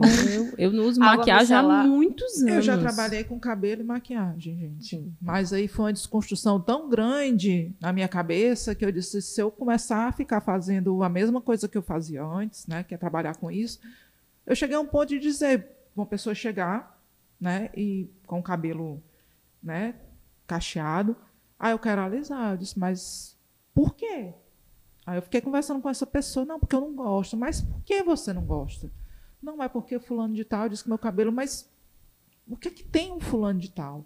Então, eu fui desconstruindo tanto que eu fiquei sem cliente. Mas faz muito parte, porque, por exemplo, eu alisei muito cabelo. Alisei muito cabelo por muito tempo. Já tive meu cabelo quebrado, já queimei couro cabeludo, sim. Já... Foram tantos processos e era tanto dinheiro gasto nisso. E tempo. Porque o dinheiro ele volta. De alguma forma ele vai voltar. O tempo era uma vez. Agora o tempo, não. Mas teve uma hora que o dinheiro não voltou mais e aí eu fui obrigada a não alisar mais o cabelo. Eu, rapaz, já que é pra eu aceitar, então vamos deixar sem nada.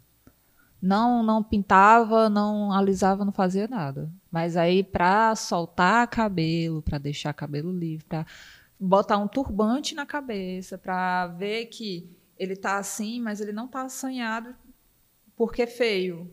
Ele tá assanhado porque é o modelo que eu gosto e eu acho legal tá assim. Assanhado porque e é completamente ele, aceitável. Pronto. Porque só o cabelo liso pode estar assanhado e ficar desconstruído. Sim. Cabelo cacheado pode ficar assanhado e é lindo. Então todas essas desconstruções são muito trabalhosas e passam muito tempo. Então, para quem não quer ter cabelo ou quem não pode ter cabelo, e as pessoas que têm lúpus, que não têm cabelo, porque mulheres que têm lúpus, elas têm uma queda de cabelo. Então, quem está passando por um processo de quimioterapia, por conta da doença, e aí? Ela deixa de ser menos mulher, porque a construção social... Aí não, compra uma peruca. Sim. Né? Compre uma peruca. Porque a minha mãe... Né, igual a maldita que tinha perucas de 8 mil reais. Mas era a Beyoncé, minha filha. Tá pensando o quê? Beyoncé. Mas, assim, a minha mãe atendeu muita mulher que fazia, ou tinha lúpus, né, ou fazia quimioterapia. Então, ela cortava o cabelo das clientes, aí dava para uma pessoa específica fazer a peruca. Sempre tinha uma peruquinha lá em casa, sempre tinha. Pessoal, a memória... E a minha mãe sempre fez isso, até acontecer com ela, né? É complicado, né? Você vê como a vida é, são ciclos, né? Uhum.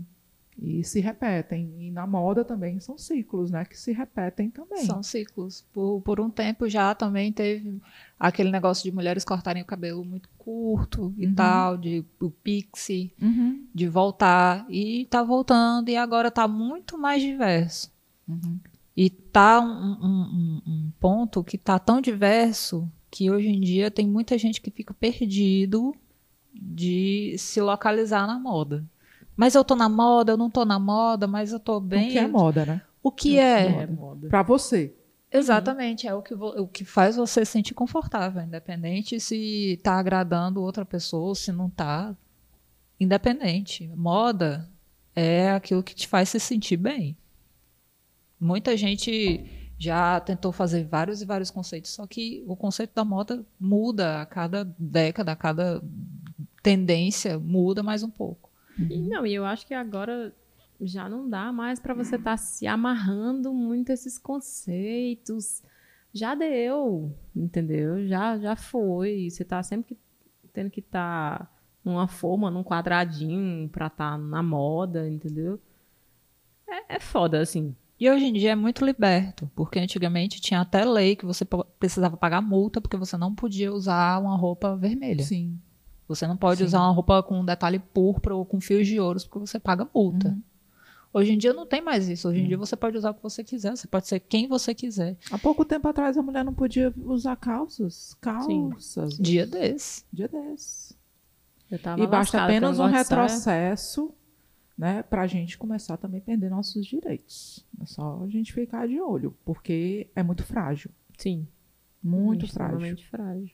Né? Então, moda também é que a gente fica batendo na tecla. Moda também é um ato político, é uma maneira de você se cuidar, de você se mostrar para o mundo também, né? E de autocuidado, né? Porque tem algumas pessoas que sofrem de algum transtorno, depressão, ansiedade, e realmente não é que não cuida para a aparência, não é a aparência, mas às vezes até pessoas que têm condições. A gente está falando de pessoas privilegiadas que têm condições, sim. Não é a aparência, é bem-estar, né? Sim, bem-estar. É bem-estar. Pronto, é isso. Não é aparência, é bem-estar. E essa questão da depressão, às vezes, assim, que a gente já via alguma coisa de caso de gente que entra em processo de depressão, alguma coisa assim, por não conseguir se encaixar nos padrões de moda. Sim. Entendeu? Então, essa questão do que a moda dita, tudo, é tudo muito delicado. Então, realmente é muito político. E também tem essa questão dos bastidores da moda, né? Uhum. Quem produz...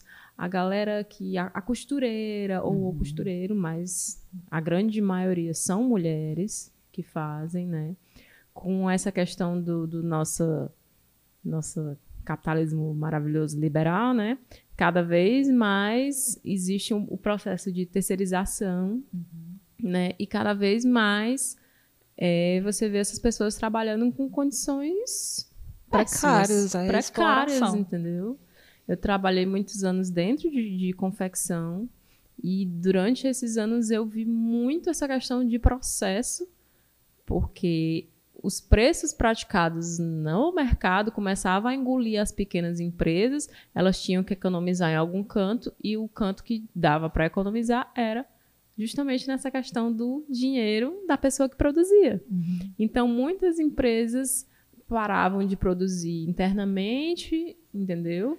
Era um processo que estava muito, muito acelerado. Muito acelerado. Foi muito rápido isso. É tanto que quando surgiu, por exemplo, o novo shopping popular, lá do centro, foi o boom. E se não fosse o freio que a pandemia obrigou a gente a ter, isso tinha saído do controle. a gente ia chegar no nível de ter pessoas igual à China, à Índia, que tem gente ainda escravizada. Sim. Sendo que tem muito interior por aí que tem. É porque a mídia ainda não chegou lá. Mas não, tem, mas não interior tem, que tem. Olha, eu cheguei aqui a escutar casos nem muito naqueles interiores, não. Tipo assim, região metropolitana aqui, entendeu? Próximo Exatamente. Da gente, de pessoas que bem dizer, moravam no trabalho e recebiam um valorzinho irrisório porque a dona descontava ali o valor das despesas Sim. dela, entendeu? É... E aí também essa questão que eu estava dizendo, muitas empresas, não, vamos fechar aqui, ou seja, para de pagar salários, direitos, como, né, férias, essas coisas assim, para pagar... Todo o burlamento que eles fazem. Todo um burlamento. Aí, não, vamos botar aqui as máquinas na casa da fulana, a gente aluga as máquinas para ela, uhum. e aí a gente paga, assim, R$1 por peça. Uhum. Quando é R$1, é muito, uhum. entendeu? Uhum. Tipo, agora na pandemia teve essa questão das máscaras e tudo. Quanto é que as costureiras ganhavam para fazer máscara? Centavos. Centavos. Centavos. E Entendeu? Muitas vezes a própria costureira se precifica nesse nível para poder ganhar cliente. Uhum. Quando eu fui fazer as camisetas, o valor de uma costura, assim, você fica... Beijo, como assim? Uma camiseta desse valor para costurar. Claro, tem o valor dividido de tecido, de aviamento, de corte, de costura, uhum. de embalagem, não sei o quê. Isso tudo faz o preço de uma camiseta. Sim. Mas a diferença de você economizar nisso tudo para você chegar num valor barato ou você pagar tudo isso justo e você chegar num valor razoável, que não seja assim também o olho da cara, como muita gente por aqui faz... É uma coisa que a gente ainda tem que quebrar muito. Porque muita gente chegava para mim e dizia, mas isso aí tá muito barato, essa tua camiseta tá muito barata. Eu já fui em loja colaborativa e ela me disse, uhum. bota mais caro. E eu, gente, não precisa. Não tem necessidade. Mas aí... Tem também a questão social que as pessoas não aceitam pagar também muito barato, porque fica parecendo que está pagando uma roupa de feira. Mas não tem necessidade de você se preocupar com isso. Porque muita gente só compra marca por causa de etiqueta, porque essa etiqueta cobra não sei quanto para ter... Sabe? Muita gente paga só pela etiqueta, pela fama da etiqueta. E a produção me trouxe a última cerveja. A última cerveja da noite. É até um alento, né? É uma lástima também, porque realmente estamos esperando patrocinadores. Né? Com certeza. Você que tem uma cervejaria artesanal, esse já é o terceiro pedido nesse vídeo. Né? Patrocine a gente, traga sua marca para fazer... jus a essa imensa bancada de seletos convidadas, convidados, convidades, né? Você pode estar aqui com a gente, bota sua logomarca aqui, né? Aqui. E aí, aproveitando assim também, você que está assistindo, escutando a gente, dá uma olhadinha na página da gente lá do Catarse, uhum. né? Você pode ajudar a manter esse projeto, né? Pagar os nossos boletos, Sim. né? Ajudar a produzir aqui o programa e também vai fazer parte do nosso grupo, né, do Telegram, que é o serviço de agressão ao ouvinte, onde teremos mensagens... Motivadoras. Motivacionais, engrandecedoras, para melhorar toda... Aquele papo bem coach, né? Ou não, né? Não, nunca, né? Nunca. Melhor não. Não. Não, coach, não vamos baixar esse nível, coach não. nem merece fogueira. Não. Porque fogueira é uma coisa maravilhosa. Né? Assim, eu, como bruxa, né, a gente fazia vários rituais, né? Com jovens mancebos virgens. Né? Mas, assim, coach não merece nem fogueira. Coach merece, sei lá, guilhotina em praça pública. Se você é coach e está assistindo isso, problema seu, foda-se. Mas a questão é que, né? Faleça. Basicamente. E aí, é só uma mensagem motivacional. Motivacional. Então, você já tem aí um exemplo, né? Então, vai lá. Dentre vários. Vai lá na página do Catarse da gente, procura o Boleto Vencido Podcast. Ou então, vai lá no nosso Instagram, né? Que é Boleto Vencido Podcast. E lá no link da bio você vai achar tudo. Tanto o link para escutar a gente no Spotify, para YouTube, quanto o link da página do Catarse, tá tudo lá. A gente depois pode deixar também a caixa postal. Se vocês quiserem mandar cartas escritas, assim. Escrita, na Xuxa. Escrivinhada. Estina a Xuxa aqui. Né? Mas é para fazer o sorteio. Fazer o sorteio. Mas é só carta, viu? Mas se vocês quiserem mandar dentro da carta um dinheirinho. Dinheiro, não é boleto. Cheque. Não, dinheiro. Cheque com fundos. Cheque não. Só dinheiro. Se tiver fundos. Não, dinheiro é melhor, dinheiro. Tá bom. Tá a certo. Cédulazinha do cachorro caramelo. Meu Deus, que cédula horrorosa, meu pai. Enfim, o pobre do Lobo Guará.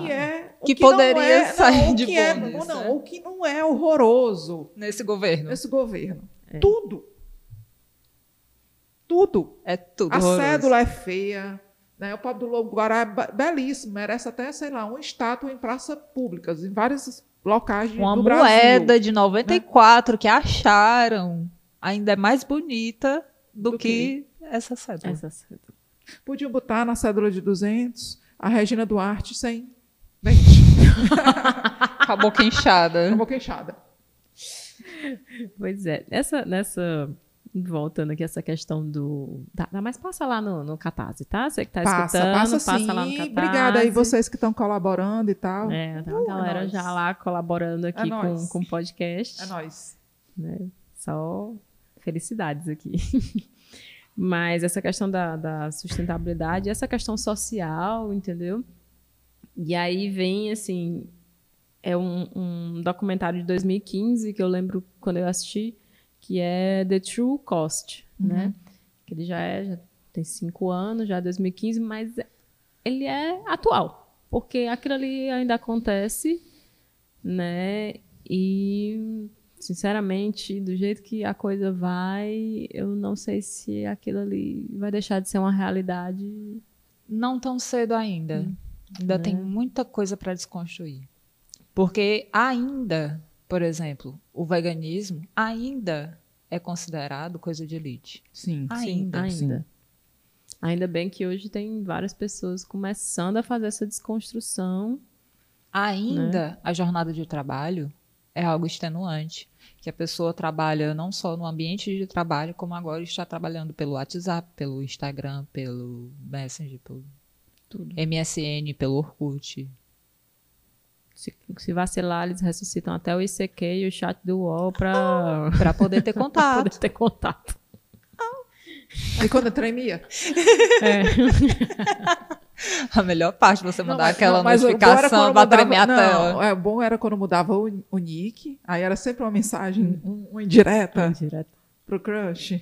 Aí você ficava entrando, aí ficava online, offline. Claro, offline. Vai ficar aparecendo. E a música que você ficava ouvindo, como é que é? Aquele lá, meu Deus, Limp Bizkit, né? MP3.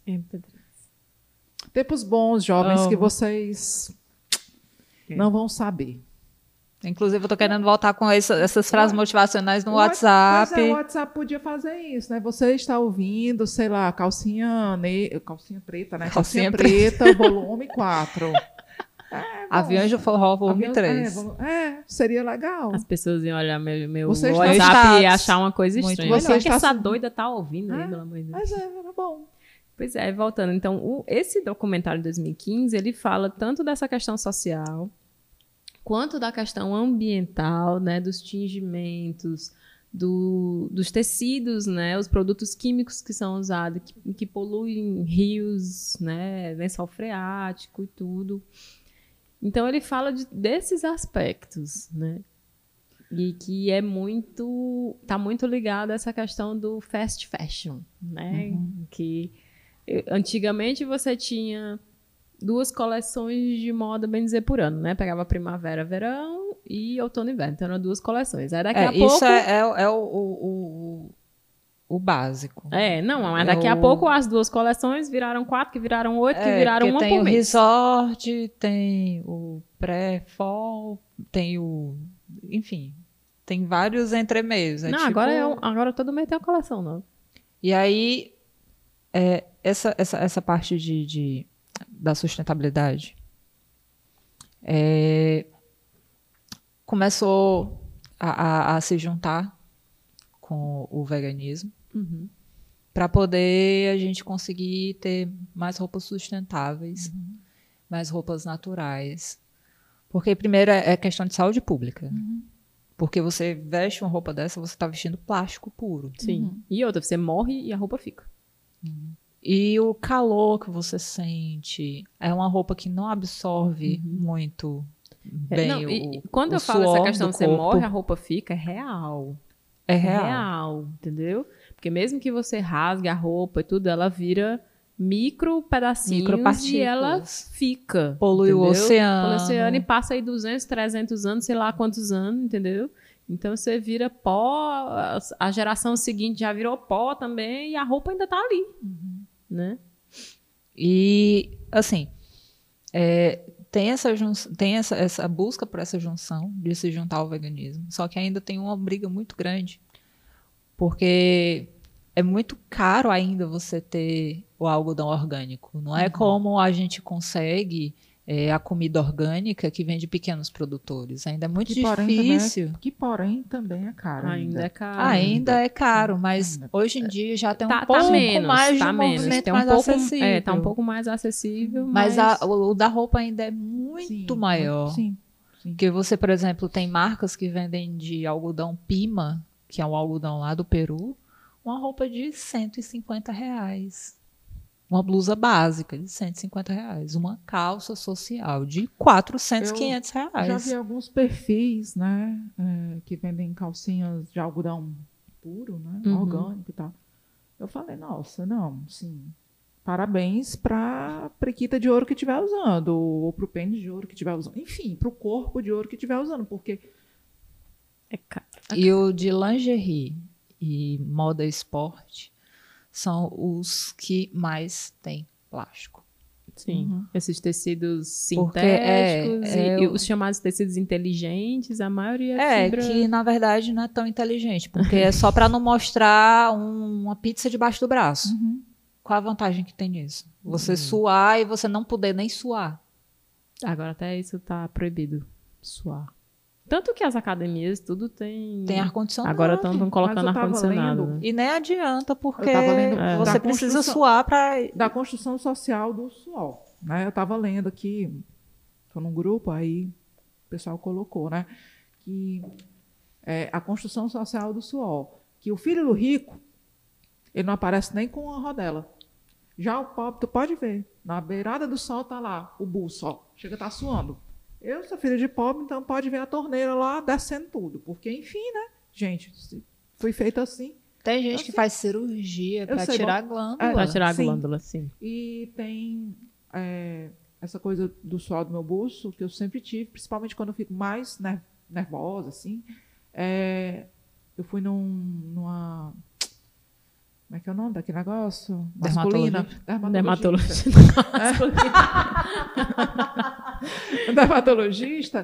Aí ela disse que de 8 em 8 meses eu fazia aplicação de Botox. Isso foi há 4 anos atrás. Agora tu imagina 4 anos eu fazendo aplicação de Botox. De 8 em 8 meses. Onde é que ia parar, gente? Eu ia estar aqui, ou então tinha virado grandes lábios, né? Assim, outra vagina na minha boca, né? Ia ficar com as beiças bem... Duas vaginas. Ia ter gente que nem reclamava. Não. Eu ia virar uma Kardashian. Porque, afinal, pra mim não falta nada de Kardashian, porque eu já tenho os 2 casos. Só faltei nascer na família. Porque é Kim Kardashian, Khloe Kardashian, Kyle, Kendall, Carlota. Olha pra Carlota. O que é que falta, gente? Tá. E aí, falando dessa questão das fibras naturais, né, do algodão que é usado mais hoje em dia, a gente sabe que antigamente o cânhamo era mais usado antes de vir o algodão. É porque né? Eu não sei de onde veio esse lobby aí, que de repente o algodão entrou, porque apesar o cânhamo, ele é mais resistente a pragas, tudo, e é uma fibra que vira tudo, né? É porque o cânhamo, na época, tinha muito mais no Egito. Quando começaram as grandes cruzadas, aí foram descobrindo outras coisas, por exemplo, o linho, a seda, o algodão. Veio tudo disso daí, todas essas explorações ao redor. O vermelho, antes só tinha o púrpura. Uhum. O vermelho ainda era muito, muito difícil de conseguir.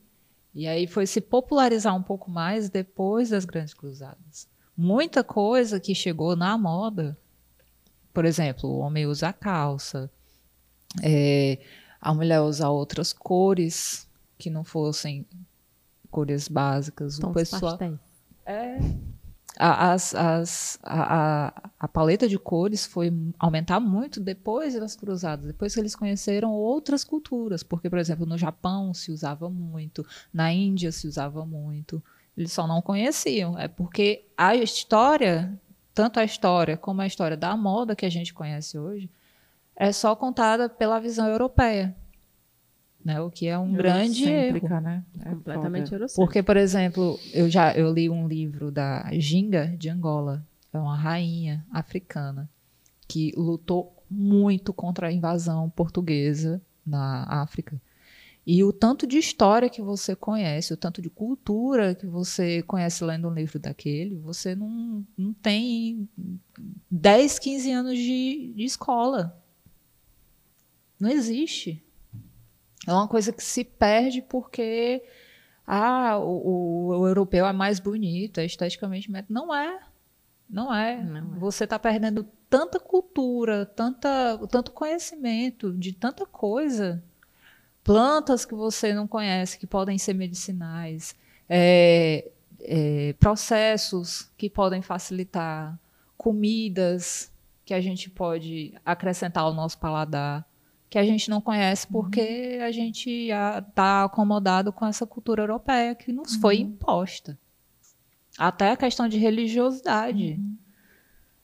Ah, mas o protestantismo, ok, tem-se o cristianismo, mas tem outras formas. Sim, de você a coisa do cristianismo se cuidar. Vem de Jesus Cristo europeu. Como se fosse europeu, sendo que Jesus Cristo era negro. Né, negro, né, do norte da África. Do norte da África. Ele, enfim, mas vem de um cara dos olhos azuis ou verdes. De repente, tem um quadrinho que você mexe assim, aí tá com o olho fechado. Aí então, né, mas o cabelo dele sempre loiro. E um cacheado muito assim, penteado. Eu acho que é mais ou menos um 2A. Que é assim, ondulado. Eu nunca sei. Eu só sei o creme nada. Que dá quando eu testo, pois mas eu nunca sei qual é o meu cacho. 2A, sempre. E as vestes deles sempre muito limpas. Inclusive, é uma coisa, esse negócio do cacho é uma coisa que no meio do deserto, muito limpo, com aquela poeira, tudo maravilhoso. Né? Nossa. É uma coisa muito realista. É. Muito. Demais. O pé, meu Deus do céu. Né? Branquíssimo. Asseado, não tinha uma rachadura. Claro que não. Não. Mas ele também podia passar óleo de coco no pé dele. Sim, pois é. Óleo de coco também serve para hidratar o pé. Né? E o cabelo, inclusive. Passa uma umectação. É muito bom. Ah, eu adoro óleo de coco no cabelo. Gosto bastante. Nossa, óleo de coco também. Me ensinaram também com óleo de oliva, azeite de oliva. Disseram também que é muito bom. É bom. Nunca usei. Mas eu gosto muito do cheirinho do coco, cara. Eu gosto muito do cheirinho do óleo de coco. Eu gosto mais do azeite de oliva. É. Aquele que a Paola usa. Caríssimo. Aquele lá fino, maravilhoso. Ai, meu Deus. Ai. E aí, o grande problema de você usar algodão é porque ainda no processo do algodão ainda tem muito agrotóxico. Demais. Porque ainda não é orgânico puro. E utiliza muita água. Uhum. Muita água para você cultivar um algodão. E aí é onde entra o pessoal que defende o veganismo, mas gosta de usar roupa de plástico. Uhum. Porque economiza na água, você não não tá, mas você pode não usar o tanto de água ou o tanto de agrotóxico, mas aí você polui o oceano. Sim. É, eu acho que quando entra assim no veganismo tem a coisa das escolhas, eu acho que na real, né? Não é só o veganismo não, sabe? Eu acho que na vida tem que ter umas coisas, escolhas conscientes, sabe? Porque assim, tu não precisa de ter 10 pares de calça jeans, não, sabe? Exceto se realmente você for uma pessoa que, vamos supor... use todo o santo dia. É? Ou então, e o jeans, mesmo assim, ele não é para você lavar todo dia. Aliás, o jeans foi feito para você não lavar quase nunca. É, o jeans, não sei se eu estou errada. É, ele foi inicialmente feito para os industriais, não é para você não lavar quase nunca, é porque o tecido dele é mais resistente quando você vai trabalhar no pesado, quando você vai trabalhar... Foi feito inicialmente para o pessoal trabalhar na mina. Uhum. Então, é para você trabalhar no pesado, você podia ir para o meio do asfalto, quebrar, capinar um lote e ela vai ficar lá... Lindona. Okay, né? Lindona, maravilhosa, super resistente. Sabe? Então, assim, são escolhas conscientes. E a galera... E aí, e também tem essa questão, quando eu falo do cânhamo, ele tem isso de exigir menos água do que o algodão, entendeu? Ele acaba sendo uma... Só que aí dá trabalho, e o pessoal não quer ter trabalho. Exatamente. É igual a seda. Uma plantação que exige mais mão de obra, né? E o pessoal não quer tudo passar a máquina e pronto, né? Porque é muito mais lucrativo, é muito mais rápido, é muito mais prático. Mas o cânhamo pode plantar aqui? No Brasil, acho que não, amiga. Eu acho que tem questão de clima também, tem que ter adaptação de estufa, não sei o quê. Uhum. Tem todo um processo que uma planta precisa. Uhum. É, mas o cânhamo, ele é um neném, ele se adapta a vários cantos, assim. Ele é bem adaptável. Mas eu acho que é mais essa questão ainda de legislação. Uhum. Né? Mas é mais mesmo da praticidade. Uhum. Porque é muito mais fácil você chegar por exemplo, numa semente de algodão do que você chegar numa mudinha de cânhamo. Numa mudinha de cânhamo, pois é. Como não tem a cultura ainda, né? Não tem isso difundido e tal, aí o pessoal vai só se mantém sempre naquela questão do algodão. E aí realmente. E do algodão que não é nem orgânico. Não é. E aí tem isso mesmo. É muito, muito, né? Até da coloração da roupa, ainda tá muito elitizada a questão da coloração natural.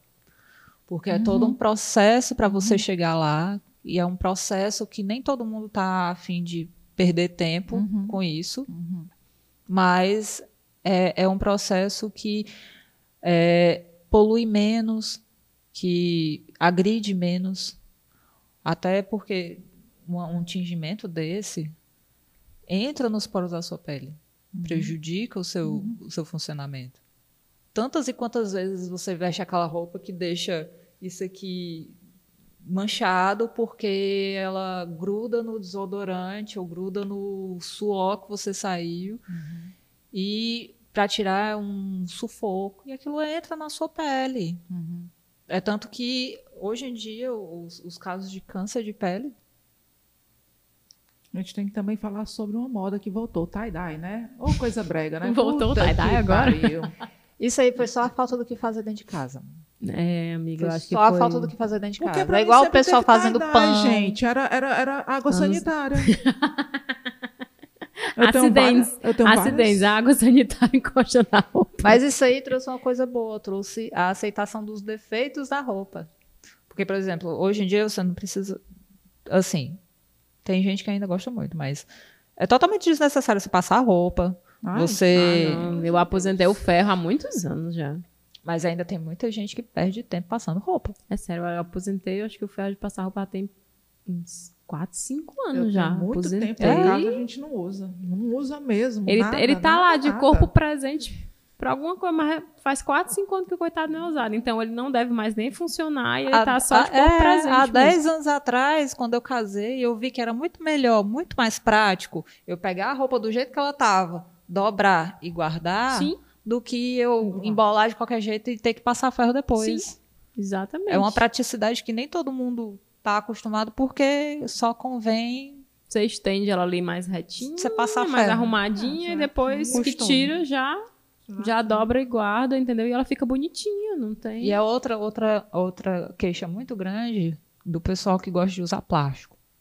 Porque roupas, assim, de plástico, ela amassa muito mais difícil do que uma roupa de algodão ou de linho. Você tem que ter muito mais cuidado na hora de dobrar para não aparecer um vinco bem aqui. Uhum. O linho ainda mais do que o algodão, né? O linho marca bastante. Mas ainda assim, eu ainda acho que é muito melhor a gente desconstruir essa parte de usar amassado do que... Pessoas, por favor...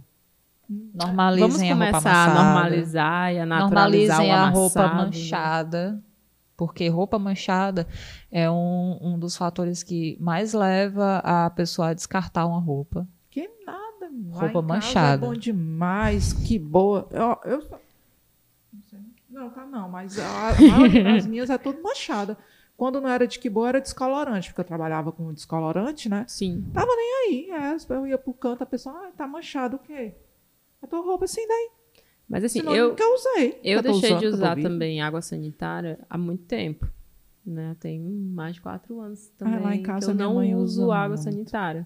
Então, nessa parte aí, nem água sanitária, nem amaciante de roupa, eu uso. Para roupa, é muito melhor bicarbonato de sódio. Sim, eu uso bicarbonato de sódio. Muito melhor. E às vezes vinagre também. Também uso muito vinagre. Mas com roupa branca, alguma coisa, coxa de cama. Mas o bicarbonato é muito mais eficiente. Muito mais eficiente. Tá fazendo certo. A questão lá da minha casa, porque, né, minha mãe. Sim. Antigos hábitos e tal, mas. É muito difícil. É muito difícil. Muito difícil tirar. Só que o grande problema da roupa manchada é porque nem todo mundo sabe descartar a roupa. Porque descarta, bota no lixo, ou bota para ser pano de chão, mas ainda assim, quando desgasta, bota pro lixo. Sendo que tipo, tem muita gente aí no meio da rua precisando de roupa, e a pessoa não quer dar, ou então ficar amontoado dentro do guarda-roupa, a pessoa não quer dar, porque foi muito cara aquela roupa, e eu não quero dar assim. Não seja assim. Faça, leia o livro da Marie Kondo e faça um desapego. Marie Kondo vai ficar muito orgulhosa com o seu... Né? Faça o desapego. Eu nunca li nem vi nada no Netflix, não, porque eu achei que ela colocava assim. Não, a série da Netflix não é tão legal. O livro é melhor. Mas eu faço. E é bem pequenininho, assim. Eu já tenho tanto esse lance de desapego, porque, começou por 2 casamentos que eu tive que desapegar, né? 2 homens. Então, desapegue, fique com eles aí. Peste muito não, né? Aí, agora é roupa. Daqui a pouco não sei o que é que eu vou fazer mais, desapegar, não. Tô desapegando. Pode levar. Não. Gente, parar com isso, dar essas roupas velhas, pano raio de bunda. Esteira besta. Mas é muito importante ressignificar isso, por quê? Porque agora a gente tem um novo lixo novo, que é a máscara. Sim. Mas eu vejo muito no meio da rua, mas é no muito, meio da rua. Mas olha, gente, é muito jogado assim aleatoriamente, mas é aleatoriamente. Sabe? Tanto é de pano, quanto é aquelas de TNT, né? EVA também, né? Tem umas de EVA. TNT mesmo. EVA é o neoprene. Pronto, é o neoprene com aquele materialzinho mais duro. Pronto, né? Mas é muito jogado por aí, qualquer jeito. Eu só não vejo voando, porque eu acho por conta do plástico do... Não é porque é muito pesado para voar. Mas o resto... Vejo muito voando. Inclusive, se alguém está aí em casa, que tiver uma máquina, vamos entrar numa campanha para a gente juntar.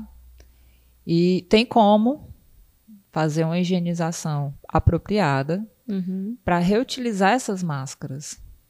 Porque é um lixo que está surgindo e que não está sendo usado e que está sendo jogado de qualquer jeito, que ninguém está sabendo como é que trata. Mas tem jeito como tratar, tem como recuperar, tem como você usar sem estar contaminado, e a gente pode fazer um movimento em relação a isso. Então a gente tem a ideia de reutilizar essas máscaras para fazer colcha, lençol para o pessoal de rua. Então vamos se juntar para Procurem para fazer esse movimento, Micaela, porque lá no Instagram dela. É necessário. É necessário mesmo. Então, o que é que a gente tava falando? Não sei, foram tantos assuntos, foram abdução, boga, hidratação do boga, óleo de coco, que... descarte de roupas, moda, política, veganismo.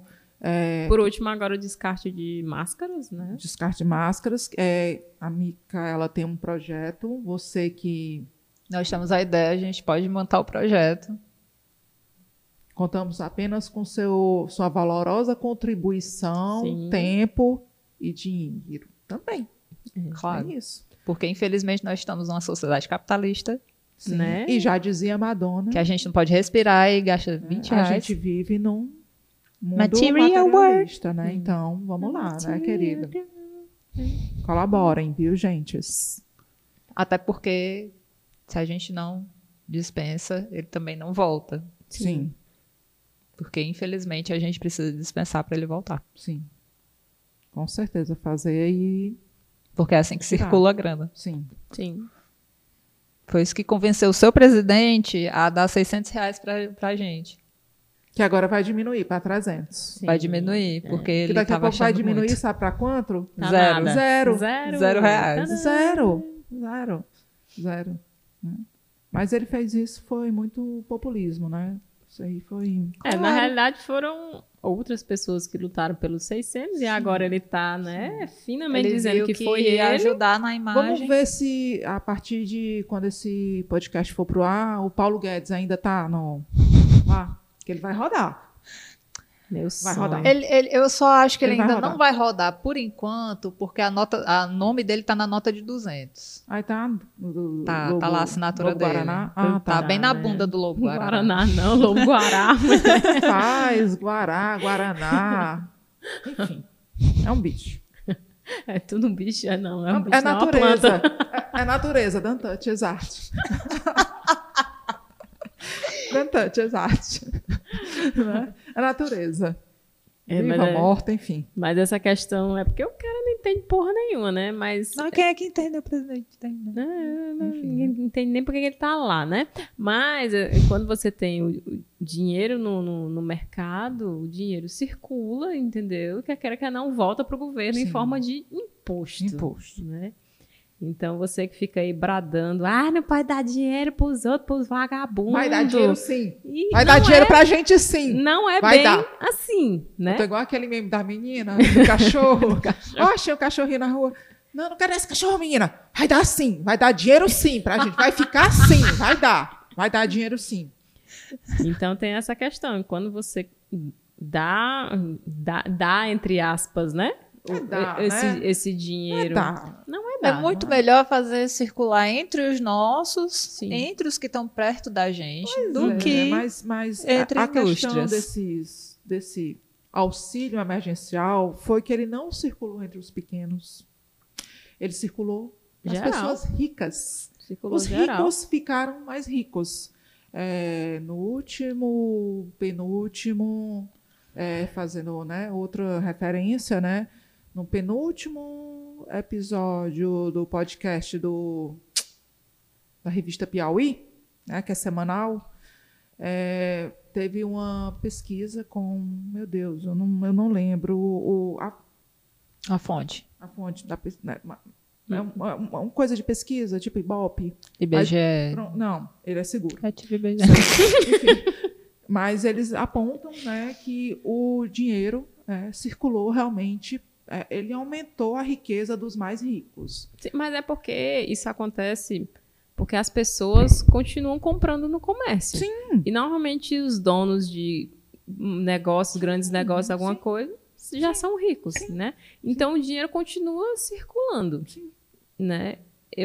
É porque também tem um fator muito grande que é o preço. Sim.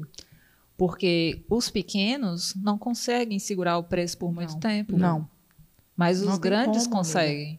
Não tem como. Não tem como. Você sabe. Não tem como. Mas os grandes conseguem. Porque os grandes conseguem mais auxílio, os grandes conseguem na quantidade, uhum, que nem sempre na qualidade. Uhum. E aí é onde eles, infelizmente, ganham essa briga.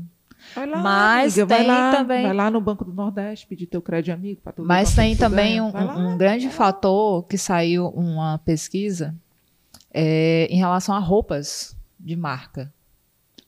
No período da pandemia, que é o período que mais se considera de recessão, assim que começaram a flexibilizar as quarentenas, a primeira coisa que o pessoal fez foi gastar com roupa de marca.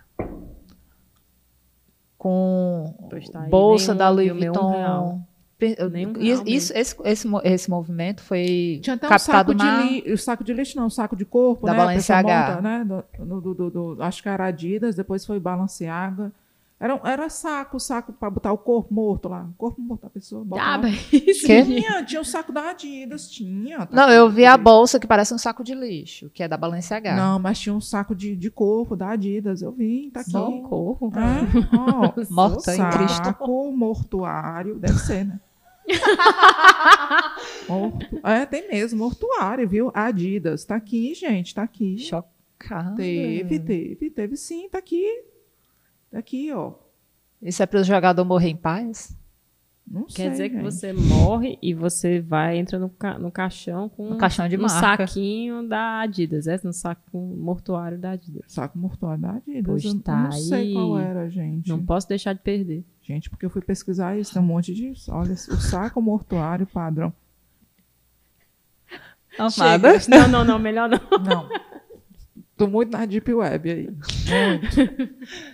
Volta, ressuscita! Pois é. Aí eu vou pesquisar um saco mortuário, aí não sei como eu vou parar, aí falta de um pau não solicitado. Vai ver. Vai aparecer. Sim, magicamente. Então. Vamos acontecer. Isso aqui. O que você tá vestindo agora? Manda foto de agora. Não, mas o que eu sempre percebi no meu Instagram, nos stories, principalmente nos stories, aquele pessoal que faz conta fake, não segue ninguém, mas olha todos os stories, às vezes pega conta. Muito. I love blowjob. Tem muito. I love Anna. Tem muito. I love sex. Eu tô recebendo um monte aí, sabe, na conta, né? E o pior é que você vai denunciar para o Instagram, ele não tira. Não aceitam. Ele não tira. Não aceitam. Ele tá logo bloqueado e acabou. Não quero nem ver. Mas porque a gente quer fazer aquele trabalho de base, né? Olha... Saco de bosta, né? Mas Instagram, né? Do Zuckerberg, meu filho. Você tá ruim, viu? Desde o Facebook, né? Que ela tá perdendo ponto. Tá pebado. O WhatsApp também, a gente tá perdendo muitos pontos. Tá, muitos. Muitas milhas. Muitos. É bom mesmo um Telegramzinho. Por isso que não te cuida, não, viu? Que o teu amigo Trump vai... Vai. Né? TikTok também, parece que o Trump tá querendo... acabar. Tá. Eles já estão vendendo o TikTok bem baratinho já. Tomara que vem pros coreanos. Tudo coreano, tudo K-pop. Todo mundo lá. Todo mundo dançando. Bom, então vamos aqui para os nossos encerramentos finais, né? Primeiro de tudo, agradecer, né? Imagina. Esse papo aqui maravilhoso, que eu acho que dá para conversar mais uma hora, 2 horas facilmente. Até a minha. Entendeu? Muita coisa. É muita coisa, né? Eu acho que essa questão de moda é um negócio que vai tudo. É questão social, tem questão econômica, tem muitas nuances, né? Vai pela questão ambiental, tudo faz parte ali, né? Então, realmente é um assunto muito amplo, né? Então, é agradecer. E aí, o que você quiser falar e indicar, né? O microfone é seu, amiga. O microfone é seu. Ele vale quanto? Não, brincadeira. Aproveita. Já dá também o como é que o pessoal pode te achar, né? Massa.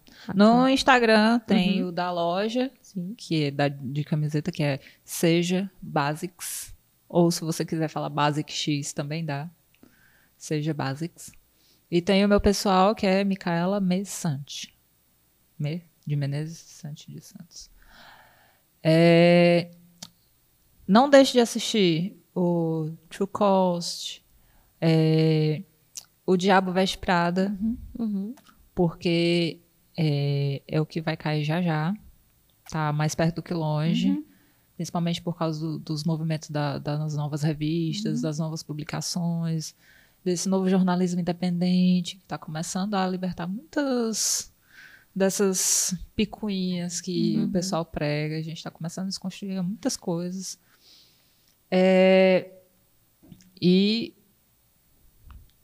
usem mais coisas naturais, deem prioridade para fibras naturais, para roupas confortáveis antes de roupas bonitas, porque é muito mais bonito você estar bem, você estar confortável, você tá se sentindo bem numa coisa do que você tá incomodado, você tá preocupado com o decote, preocupado com isso, com aquilo, de parecer bonito. Você é muito mais bonito quando você tá bem, quando você tá feliz, do que quando você tá assim, perequitando toda. Então, as únicas dicas são essas. O resto a gente já deu... Mas tem uma dica maior, né, amiga? Também, assim, inserida nisso que tu tá falando, que é compre do pequeno. Compre do pequeno. Compre do pequeno. É. Prestigie o pequeno. Compre, né? Do pequeno. Compre do pequeno, né? E deixa também a tua rifa, né? Que vai rolar. A rifa a gente vai lançar. Vamos se juntar. Procurem pra gente fazer o movimento com as máscaras. Vamos se juntar. Porque é uma coisa mais do que necessária. E vai vir o período de chuvas. Então... daqui a pouco chega dezembro e o período de chuvas... com ele, né? Para.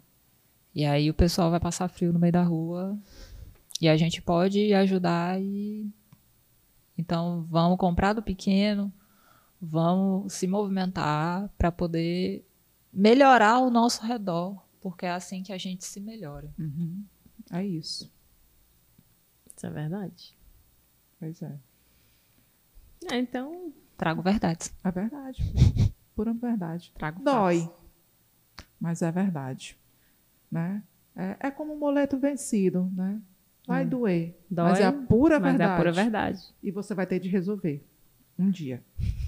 Porque se você não resolver aquilo lhe traga, você não vai para as SPC e Serasa e a dívida só aumenta. E as 20 ligações, Santa Catarina, Minas Gerais, São Paulo, sabe? Meu Deus do céu. E a pandemia que chega. A pandemia que chega aí, não é à toa, vocês não. Vocês comendo os bichos, tudo morto aí, ó. A pandemia não é à toa. Aquecimento global. Aquecimento global. É isso. E os furacão? E as bombas? E os presidentes de vocês? Tudo culpa de vocês. Também. Tudo culpa. E o bolga cagado que vocês não limpam? Aí, ó. Então, acho que é melhor... É isso. Temos um limpe episódio. Limpe o bolga. Hidrate com óleo de coco. Temos um episódio. Por favor, acabe este episódio. Exatamente, e sejam conscientes. Eu preciso voltar para casa de ônibus, minha gente. Pronto. Então, viu? É isso. É isso aí, gente. Tchau, tchau para vocês. Até o próximo programa. Tchau.